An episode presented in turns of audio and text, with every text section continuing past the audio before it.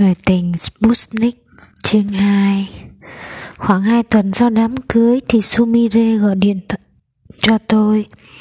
Một đêm chủ nhật ngay trước bình minh Lẽ tự nhiên là tôi đang ngủ, ngủ say như chết.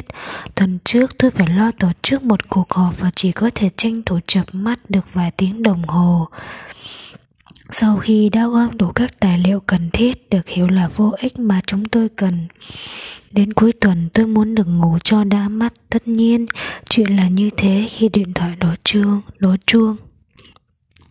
Cậu đang ngủ à? Sumire hỏi. Ừm tôi lầm bầm và bất giác liếc chiếc đồng hồ báo thức đặt cạnh giường. Đồng hồ các các, có các cây kim dạ quang to tướng nhưng tôi không thể đọc được giờ. Hình Hình ảnh trong võng mạc của tôi và não bộ xử lý nó đã bị mất đồng bộ giống như bà già đang cố gắng một cách vô ích.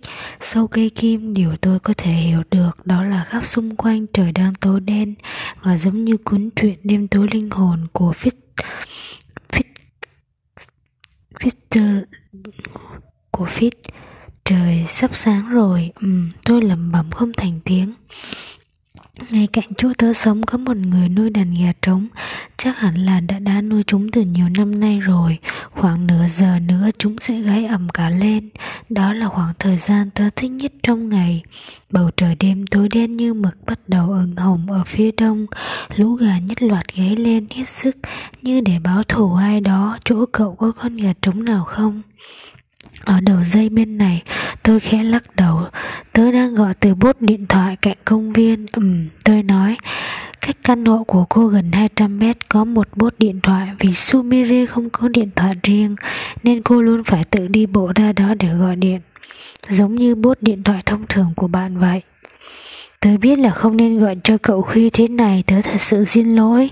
Lúc đêm khuya khi bọn gà trống còn chưa bắt đầu gáy, Khi mặt trăng nhạt nhạt còn treo ở trên Góc trời, phía đông trông như một quả thận đã dùng mòn. Nhưng hãy nghĩ đến tớ Tớ đã phải lê bước đến chỗ này trong đêm tối mịt mùng, Tay nắm chặt chiếc thẻ điện thoại được tặng tại đám cưới người chị họ trên đó là bức ảnh cặp vợ chồng hạnh phúc đang nắm tay nhau. Cậu có tưởng tượng được nó khiến ta sầu não thế nào không? Của đáng tội tớ còn đi lộn tất nữa một bên. Có chú, có hình chú chuột Mickey Bên kia là cái tất len trơn Căn phòng của tớ đúng là một nơi hoàn toàn thảm họa. Tớ không thể tìm thấy bất cứ thứ gì. Tớ không muốn nói chuyện này quá to, Nhưng cậu sẽ không thể tin được. Đám quần lót của tớ khủng khiếp đến thế nào đâu. Tớ ngờ là có một tên ăn trộm đồ lót đã đụng vào chúng. Nếu một kẻ hư hỏng nào đó Làm tớ tiêu tan hy vọng, Tớ sẽ không bao giờ quên được.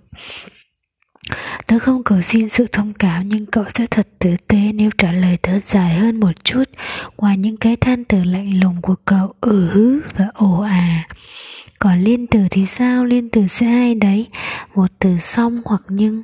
Tuy nhiên, tôi nói, tôi cảm thấy kiệt sức và như đang trong tình trạng mơ mơ màng màng. Tuy nhiên, cô lặp lại, được rồi, tớ có thể sống được với hai tiếng đó một bước nhỏ cho con người, một bước rất nhỏ tuy nhiên. Vậy chắc cậu muốn gì đó, phải, tớ muốn cậu nói cho tớ biết một việc, vì vậy tớ mới gọi điện, Sumire nói. Cô khẽ hắng giọng, điều tớ muốn biết là dấu hiệu và biểu tượng khác nhau thế nào. Tôi cảm thấy một cảm giác kỳ quái giống như một cái gì đấy đang lặng lẽ kéo qua đầu tôi. Cậu nhắc lại câu hỏi được không? Cô nhắc lại dấu hiệu và biểu tượng khác nhau thế nào.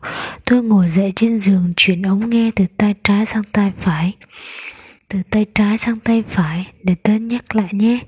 Cậu gọi điện cho tớ vì cậu muốn biết sự khác nhau giữa dấu hiệu và biểu tượng vào sáng chủ nhật ngay trước bình minh. Ừ, chính xác là 4 giờ 5 phút Cô nói điều đó cứ ám ảnh tớ sự khác nhau giữa dấu hiệu và biểu tượng có thể là gì chứ. Mấy tuần trước một người hỏi tớ câu đó và tớ không thể gật nó ra khỏi đầu. Tớ đang thay đồ đi ngủ và đột nhiên nhớ lại. Tớ không thể ngủ được chừng nào chưa tìm ra câu trả lời. Cậu có thể giải thích được không? Sự khác nhau giữa dấu hiệu và biểu tượng ấy. Tớ nghĩ, để tớ nghĩ đã.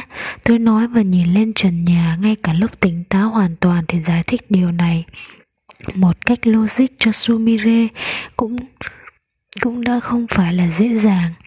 Hoàng đế là biểu tượng của nhật bản, cậu hiểu chứ? Phần nào cô đáp? Phần nào thì chưa được. Điều này đã được ghi trong hiến pháp nhật bản. Tôi nói bình tĩnh hết mức có thể. Không có chỗ để tranh luận hay ngờ vực. Cậu phải chấp nhận nó, nếu không chúng ta sẽ chẳng đi đến đâu cả. Tiếp tục đi, tớ sẽ chấp nhận tớ sẽ chấp nhận điều đấy điều đó. Cảm ơn cậu. Vậy là hoàng đế là biểu tượng của nhật bản nhưng như thế không có nghĩa là hoàng đế và nhật bản tương đương với nhau. Cậu hiểu chứ? Tớ không hiểu. Được rồi như thế này vậy. Mũi tên chỉ về một hướng hoàng đế là biểu tượng của nhật bản nhưng nhật bản không phải biểu tượng của hoàng đế. Cậu hiểu điều này đúng không? Tớ chắc thế. Lấy thí dụ, cậu viết hoàng đế là dấu hiệu của Nhật Bản, nó khiến hai sự vật này tương đương với nhau. Vậy nên khi chúng ta nói Nhật Bản nó cũng có nghĩa là hoàng đế và khi chúng ta nói đến hoàng đế nó cũng có nghĩa là Nhật Bản. Nói cách khác hai sự vật này có thể trao đổi cho nhau được giống như nói A bằng B vì thế B bằng A đó là dấu hiệu. Vậy là cậu nói cậu có thể đánh tráo nhà vua vào Nhật Bản. tôi không nói thế, tôi đáp lại lắc đầu rất mạnh ở đầu dây bên này. Tớ chỉ cố giải thích cho cậu theo cách tốt nhất mà tớ có thể. Tớ không có ý định đánh tráo hoàng đế vào Nhật Bản, đây chỉ là một cách giải thích. Hmm, Sumire nói, tớ nghĩ là tớ hiểu được rồi như một hình ảnh vậy. Đó chỉ là sự khác nhau giữa đường một chiều và đường hai chiều. Trong trường hợp này thì hiểu thế cũng được. Tớ luôn kinh ngạc trước tài giải thích vấn đề của cậu. Đó là nghề của tớ mà Tôi nói. Không hiểu sao lời lẽ của tôi dường như trở nên nhạt nhẽo buồn tẻ. Đôi khi cậu nên đặt mình vào Địa vị của một thầy giáo tiểu học xem cậu sẽ không bao giờ tưởng tượng được tớ đã gặp phải những loại câu hỏi thế nào đâu. Vì sao thế giới không vuông, vì sao mực ống lại có 10 chân chứ không phải 8 tớ đã phải học để có thể trả lời được về mọi thứ. Cậu chắc hẳn là một thầy giáo tuyệt vời. Tớ phải Tớ phải lấy làm lạ đấy Tôi nói. Tôi thật sự lấy làm lạ. Nhân tiện tại sao mực ống lại có 10 chân chứ không phải 8 nhỉ? Giờ thì tớ ngủ lại được chưa nào? Tớ mệt rồi.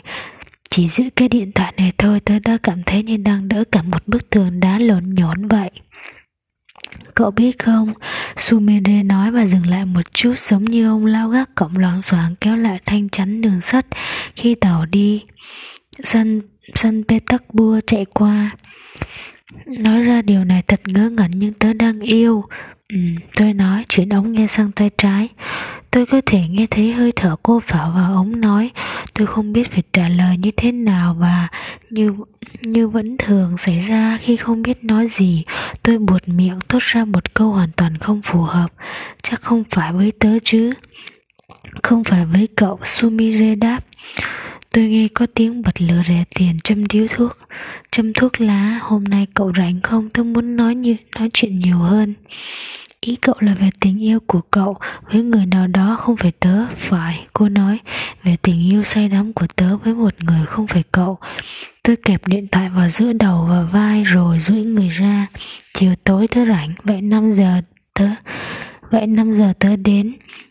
Sumire đáp rồi lại đáp lại rồi nói thêm. Như thể vừa nghĩ ra cảm ơn cậu. Vì cái gì? Vì đã thật tử tế khi trả lời câu hỏi của tớ vào lúc nửa đêm. Tôi mơ hồ đáp lại gác máy rồi tắt đèn. Trời vẫn tối đen như mực. Ngay trước khi tiếp đi, tôi nghĩ đến câu cảm ơn kết thúc của cô và tự hỏi không biết trước đây đã có khi nào tôi được nghe cô thốt ra những lời này chưa? Có lẽ đã từng có một lần nhưng tôi không thể nào nhớ lại được. Sumire đến căn hộ của tôi trước 5 giờ một chút. Tôi không nhận ra cô, có hoàn toàn thay đổi phong cách. Tóc cô cắt ngắn, hợp thời trang, ngón tay vẫn còn thấy vết kéo cắt. Cô mặc áo len ngắn tay sáng màu, váy xanh nước biển và đôi guốc đen bóng, đế trung bình, thậm chí cô còn đi tất dài. Tất dài tôi không rành về quần áo phụ nữ nhưng rõ ràng mọi thứ cô mặc đều thuộc loại rất đắt tiền mặc như thế này trông cô thật lịch sự và đáng yêu nói thật là khá hợp. Mặc dù tôi thích sumire kỳ quặc lúc trước hơn thôi thì mỗi người mỗi kiểu cũng không tệ, tôi nói lướt mắt quan sát cô từ đầu đến chân. Nhưng tớ đang tự hỏi ông già Kero sẽ đánh giá sao đây? Sumire mỉm cười Một nụ cười hơi sành điệu hơn thường lệ Sao bọn mình không đi dạo một lát nhỉ? Chúng tôi đi bên nhau dọc đại lộ University về phía bên, bên xe và dừng lại ở quán cà phê ưa thích Sumire gọi chiếc bánh ngọt quen thuộc kèm cà phê. Đó là một chiều chủ nhật quang đãng gần cuối tháng tư các cửa hàng hoa tràn ngập, hoa nghệ tây và tulip. Một cơn gió nhẹ thổi qua làm sột soạt tà áo của các thiếu nữ và thoáng đưa mùi cây non dịu dịu. Tôi đan tay sau đầu nhìn Sumire chậm rãi nhưng hâm hở ăn bánh ngọt từ chiếc loa nhỏ trên trần tiệm cà phê vọng ra tiếng. Otto Gibeto đang hát một bài hát cũ điệu samba. Hãy mang tôi về Aruanda bà, bà hát. Tôi nhắm mắt tiếng lách cách, ly chén như tiếng biển rì rầm xa vắng. À Rwanda nơi thế nào? Tôi tự hỏi, vẫn buồn ngủ à? Không hề, tôi đáp, mở mắt ra, cậu khỏe chứ? Tớ khỏe khỏe như sông môn đa mùa xuân vậy. Sumire nhìn chằm chằm một lúc và cái đĩa đựng bánh giờ đã trống trơn, cô nhìn vào tôi. Cậu không lấy làm lạ khi tớ ăn mặc thế này à? Tớ đang đoán, Không phải tớ mua đâu. Tớ đâu có lắm tiền như vậy, Đằng sau chúng là cả một câu chuyện. Có phiền không nếu thơ Thử đoán xem câu chuyện đó như thế nào? Thoải mái đi, Cô nói. Cậu vận bộ quần áo rách cô rê. Kero lôi thôi như thường lệ níu thuốc vắt vẻo trên môi đang rửa tay trong một cái nhà vệ sinh công cộng nào đó, thì một phụ nữ cao khoảng mét rưỡi chạy sộc vào thở đứt cả hơi, ăn diện ngất trời nói với cậu, xin cô làm ơn giúp tôi, không có thời gian giải thích, nhưng tôi đang bị bọn xấu đuổi theo, tôi có thể đổi quần áo cho cô được không? Nếu chúng ta tráo quần áo cho nhau, thì tôi có thể trốn được bọn chúng, ơn chúa, chúng ta cùng cỡ giống in như trong phim hành động Hồng Kông vậy. Sumire bật cười và người phụ nữ đó đi giày 65 mặc váy cỡ 7 thật là trùng hợp ghê. Thế rồi cậu thay quần áo cả chiếc quần lót chuột Mickey của mình ra. Không phải quần lót mà đôi tất của tớ mới có hình chuột Mickey. Thì đằng nào cũng thế thôi. Tôi nói, um, Sumire bối rối thật ra cậu nói cũng không sai lắm. Sai như thế nào? Cô nhòa người qua bàn đó là cả một câu chuyện dài Cậu có muốn nghe không từ khi cậu đi cả quãng đường đến đây, từ khi cậu đi cả quãng đường đến đây để nói chuyện với tớ thì tớ đã có cảm giác rõ ràng là việc tớ nghe hay không không thành vấn đề. Dù thao, dù sao thì cứ kể đi, thêm cả khúc dạo đầu vào nếu cậu thích cả vũ điệu của các linh hồn thần thánh nữa. Tớ không phiền đâu, cô bắt đầu kể về đám cưới của người chị họ, về bữa ăn trưa của cô và Miu tại Aoyama. Đó quả là một câu chuyện dài.